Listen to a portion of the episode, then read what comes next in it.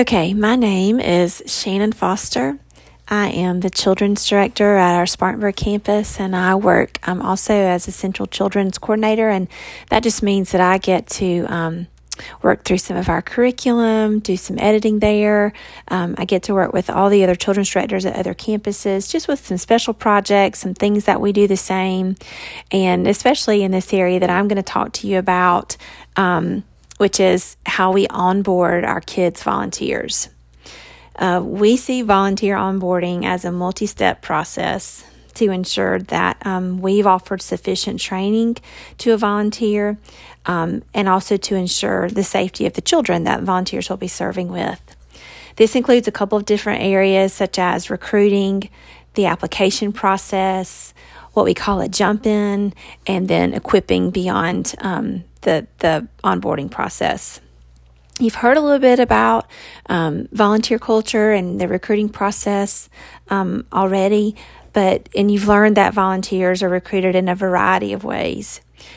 But one of the, the main parts that falls underneath the onboarding is that um, before we start any onboarding with a volunteer, we also always make sure that our campus pastors and our group life pastors are aware of who we are recruiting to serve. Many times they can encourage us to move forward with a volunteer, um, or they can even help us slow the process down a little bit and possibly learn a little bit more about them um, and find the best fit and the best place for them to serve.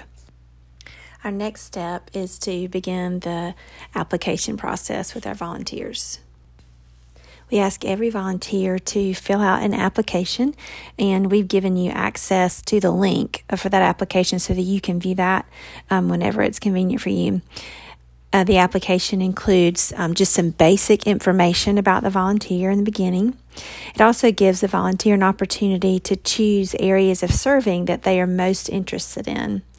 Um, we asked them a couple of spiritual questions about their walk um, with Christ and um, what the gospel means to them. And we also asked a couple of pointed questions about any past criminal activity or behavior.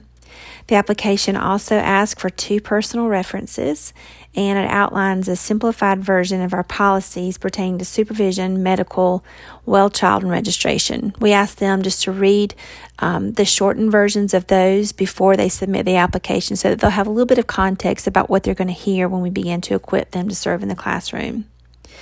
And at the very bottom of the volunteer, uh, very bottom of the application, the volunteer fills out an electronic background check form um, that we submit through Protect My Ministry. If a volunteer has not already done so, we ask them to submit their life story as well, and this is also an electronic form. A staff member then reviews the application, um, they run the background check, and they go ahead and call the references.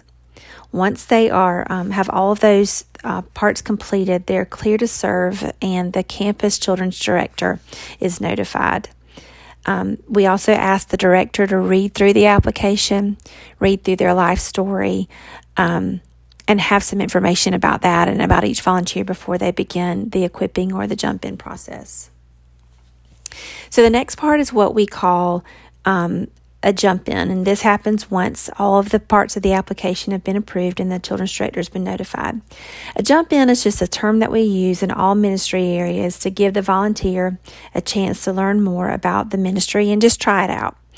Um, a jump in in children's includes um, a notification, clear notification of all of our policies. And we've also shared this with you um, as well, so I can answer any questions about those policies. We give them a tour of the ministry as a whole um, even if they're just interested in serving with elementary kids, we um, would love for them to see um, the ministry as a whole and see how children grow through the ministry. And then last, we give them a time for observation in the classroom or a classroom of their choice that they're considering serving in. Um, it also includes a follow up either right after the service or at least by the following day. We want to give them an opportunity to ask us any questions, share any concerns or feedback that they might have. Once the volunteer has completed all of those steps, they are ready to be scheduled and placed into a classroom. But the equipping doesn't end there. Um, we hope to follow up with that volunteer multiple times within that first month that they serve. This might look like um, a coach checking in with them intentionally after their first day of serving or their second day of serving. And again, just asking, you know, how did it go?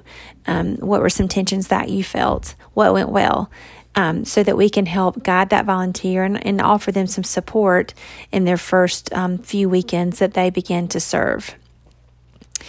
Onboarding also carries out um, beyond that initial process um, through some training that we also offer throughout the year. This is really um, as needed per campus.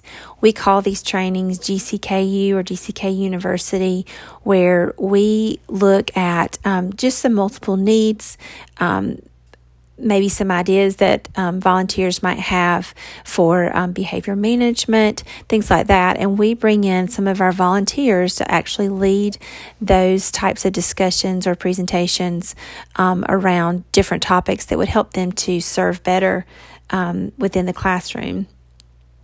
And so that is just in a nutshell how we onboard um, a brand new volunteer um, into our kids' ministry, and then how we um, equip beyond that initial process.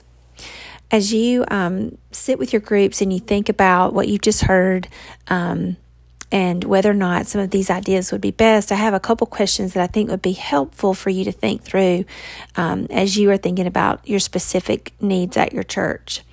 So I would invite you to think through um, what is most important for your staff to know about the volunteers serving with your kids.